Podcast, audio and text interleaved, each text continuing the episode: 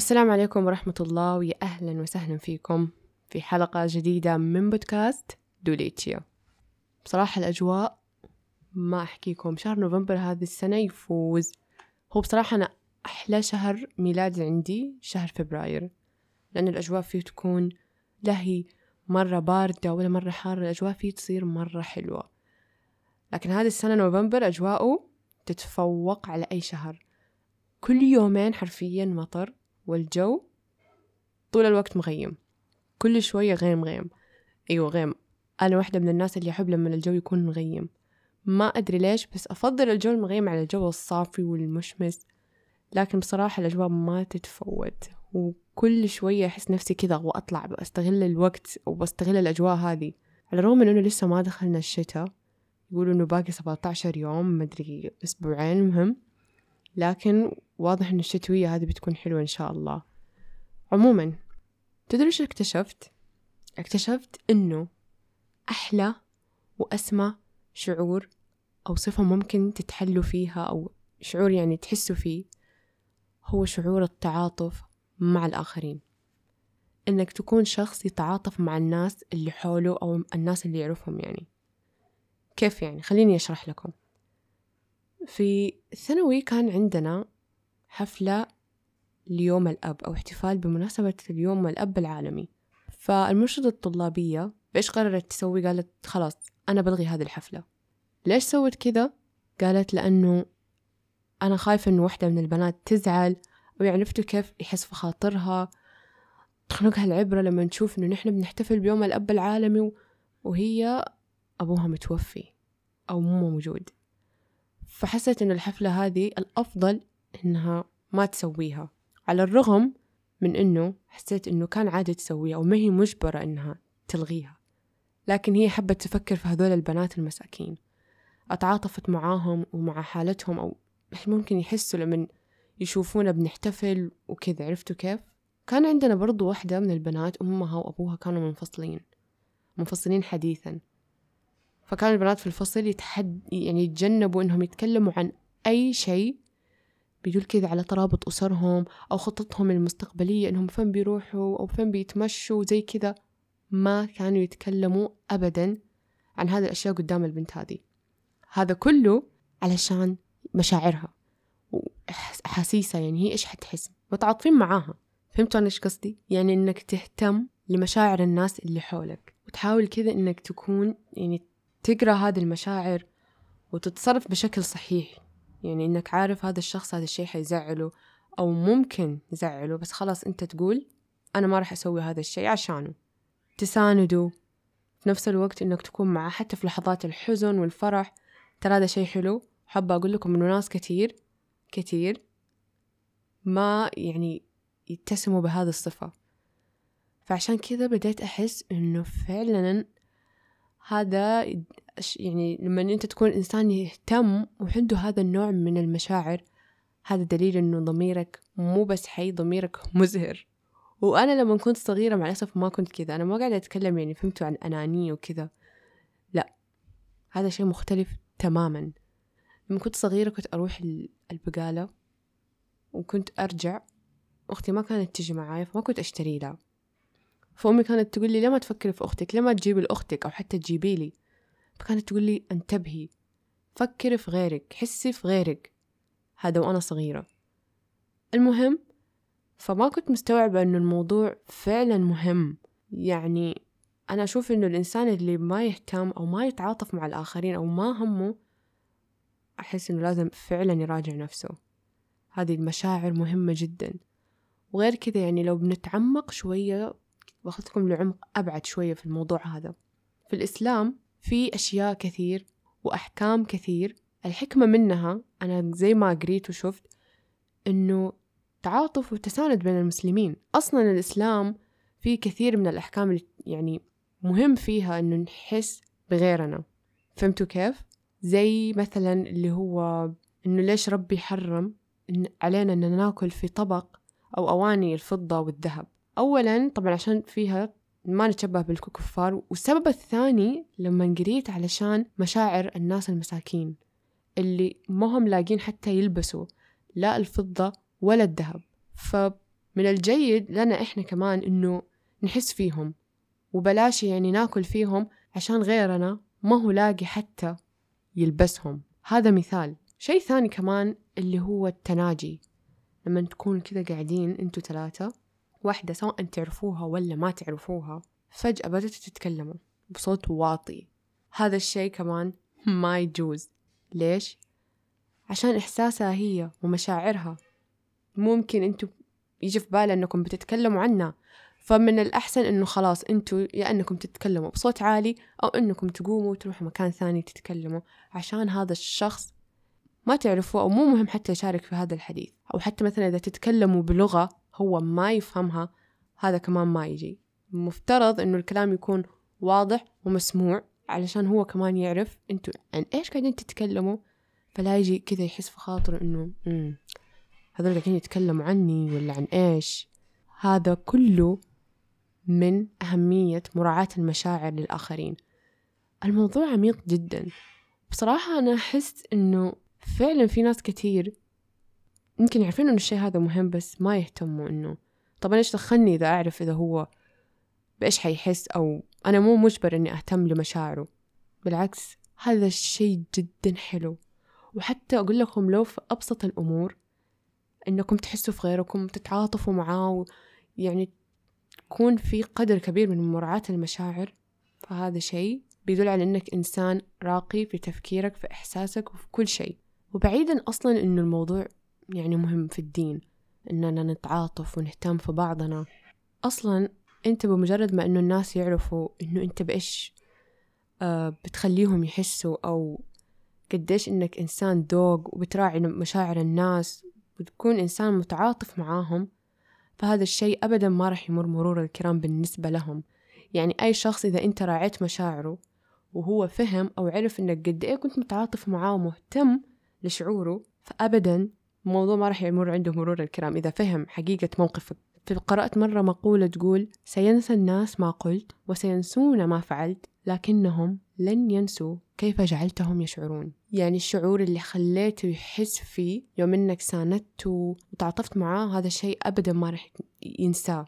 وأنا في رأيي أشوف إنه فعلا يزيد من قدرك عند الناس لما تكون تتسم بهذه الصفة.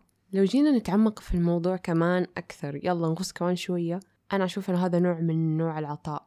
ودائما أقول للعطاء في قوة للعطاء. لما أنت تكون إنسان معطي سواء بشيء مادي أو معنوي فهذا الشيء راح يعطيك قوة. يعني تستمد قوة من هذا العطاء أنت شخصيا. تعاطف ومراعاة شعور الآخرين نوع من العطاء. أنت بتعطي شيء بتخليهم يحسوا بشيء بتعطيهم شعور حلو يحسوا فيه تجاهك أو تجاه أي شيء. فهذا فعلا شكل من أشكال العطاء المعنوي. وأصلا أنا أعرف ناس يعني ما بيهتموا لشعور هم ناس كبار كبار يعني عمرهم ثلاثين أربعين للأسف. ما يهتموا لهذا الشيء. أحس هذا الشيء يحتاج له صحوة نفسية. تصحى تقوم على نفسك تنتبه أنت من جد كيف بتخلي الناس اللي حولك يحسوا. شيء مهم إنك تركز أنت الناس الكلام اللي تقوله التصرفات اللي تسويها. هل بتأذي شخص في أطفال؟ والله العظيم إنه فيهم تعاطف فيهم مراعاة للمشاعر أكثر من الناس الكبار. أنا هذا الشيء شفته بنفسي. فالموضوع ممكن أساسه التربية فعلا زي ما قلت لكم في البداية أمي كانت دائما تقول لي أهتمي حسي شوفي غيرك لا تفكري بنفسك وكذا عرفتوا؟ يعني انتبه وراقب تصرفاتك شوف أنا إذا سويت كذا مين حيزعل مني؟ بس شوف هل أنت فعلا إنسان متعاطف أو أنت إنسان يعني ينتبه للكلام اللي يقوله عشان لا يتأثر غيرك ويزعل؟ ترى الشيء من جد أنا بنفسي يعني دوبني أستوعب قد إنه الشيء هذا مهم. ولازم نتعلم من أخطائنا ونتعلم حتى من أخطاء غيرنا اللي مع الأسف يقولوا الكلام ويزعل منهم الشخص ونفسيته تتأثر وتتكدر وهم مع الأسف ولا هامهم ولا شيء. لا تعاطف لا مراعاة. حرفيا عندهم طز مشاعر الناس اللي حولي. يعني تعال على نفسك. أنت كمان تيجي على نفسك شوية. يعني تسوي أشياء ممكن هي ما تريحك أو ما تبسطك لكن أنت بتسوي هذا الشيء علشان شخص آخر بتهتم لمشاعر شخص آخر. شيء ممكن أنت تحب تسويه مرة بس قررت إنك ما عاد تسويه لأنك بتهتم لمشاعر شخص يعني لا يزعل أو لا يتأثر ولا ياخذ في خاطره يعني عرفتوا كيف؟ لكن برضو للأسف إنه في ناس من الناس اللي نحن بنتعاطف معاهم وكذا بيبدوا ينتبهوا إنه نحن فعلا مهتمين. ففي ناس يستغلوا هذا الشيء. يستغلوه ويقعدوا يشفطوا منه كذا اهتمام وغالبا إنه هو بيدور على attention. فيصير هذا الموضوع للشخص هذا اللي بيهتم وبيتعاطف وبيفعل ويسوي مؤذي. مؤذي ويتمنى إنه يتوقف. يتمنى إنه خلاص يبطل إنه يهتم في مشاعر غيره. لأنه الشخص الآخر اللي قاعد يشوف هذا الاهتمام وهذا التعاطف والس... و... يعني المساندة اللي قاعد يقدمها له شيء حلو. كأنه قاعد كذا يتغذى عليه. فحابة أقول إنه أنت هنا أنت اللي لازم تعمل stop لما تبدأ وتشوف إنه الشخص هذا بدأ يستغل الموضوع و... أو قابلت شخص بيحول هذه المراعاة للمشاعر لحمل ثقيل عليك ولا ممكن حتى ضغط ضغط نفسي عليك. فهنا لا من جد stop لازم توقف هذا الشيء. يعني في ناس من قوة ما إنه هم ما أدري حساسين ولا دلوعين ولا إيش ما أدري. راعيناك مرة اثنين ثلاثة يبدأ الموضوع حرفيا يصير آه مزعج.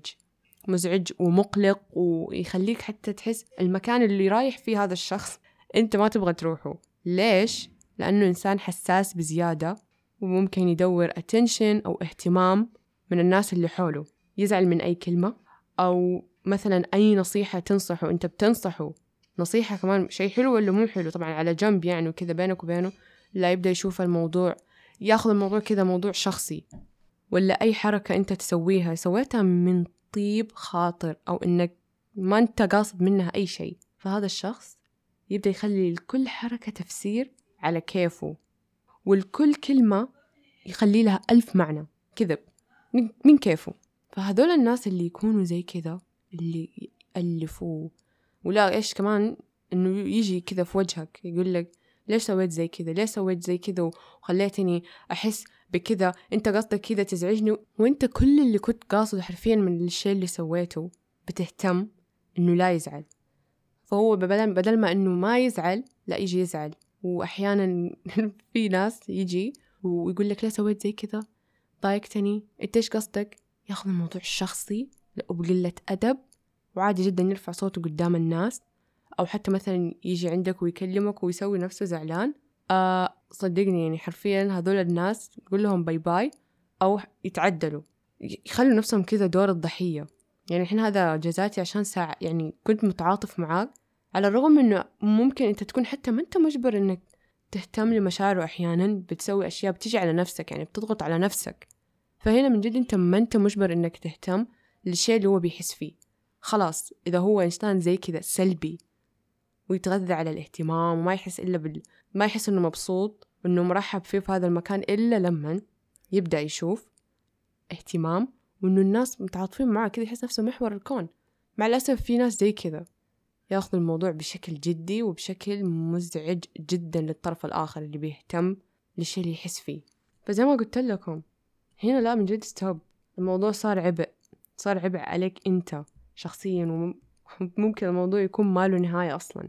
خلاص الموضوع من هنا يتوقف عندك. لما يكون ما في تقدير من هذا الشخص حرفيا stop لازم أنت تقرر أنك ما عاد حتعطي أي اهتمام إلا للشخص اللي يستاهل للشخص اللي فعلا يهتم ويقدر اللي يشوف بعينه ويحس فعلا في قلبه إنه هذا الشيء شيء جميل جدا. مو إنه يشوف بعينه ويحس إنه هذا الشيء ما عجبه أو حتى لو أحيانا أنت ما اهتميت يجي يحط الغلط عليك. مه. في ناس زي كذا يحطوا الغلط عليك إنك غلطان. ليش ما اهتميت؟ ليش ما أدري ليش ما راعيت؟ ليه ليه ليه لأنهم عارفين إنك إنسان طيب وقاعد تعطي وتسوي وتفعل فخلاص. هنا من جد أنت حط الحاجز للشخص اللي ما يقدر. وحرر نفسك من مسؤوليتك تجاه مشاعر الشخص هذا أو أي شخص يسبب لك هذا الأذى النفسي. فعلا هذا أذى نفسي أنا أشوفه. يعني إحنا ما إحنا مسؤولين عن الزعلان والحزين واللي متضايق. هذه مشاعره هو وحده. هو المسؤول ع... مسؤول عنها. إحنا اللي علينا إنه نسويه أو واجبنا إنه نتعاطف معاه. بس برضو هذا ما يعني مسؤولية. أبدا. مهما حدث. مشاعره سواء كانت حزن غضب زي ما قلت لكم مسؤوليته هو. هو مسؤول إنه يتعامل معاها. سواء يتخلص منها أو إنه يتكيف معاها إنه خلاص هذا الشخص تبدأ تغير تعاملك معه لما يمكن هو يحس ويبدأ يهتم لمشاعر اللي غيره. وبس كانت هذه حلقتنا لليوم إن شاء الله استفدتوا منها. بإذن الله بحاول أدري إني طولت ما نزلت مقاطع بحاول أنضبط خلاص أنا قيد إني مسوية جدول بس ما قاعد أمشي على الجدول. عندي تسويف مو طبيعي.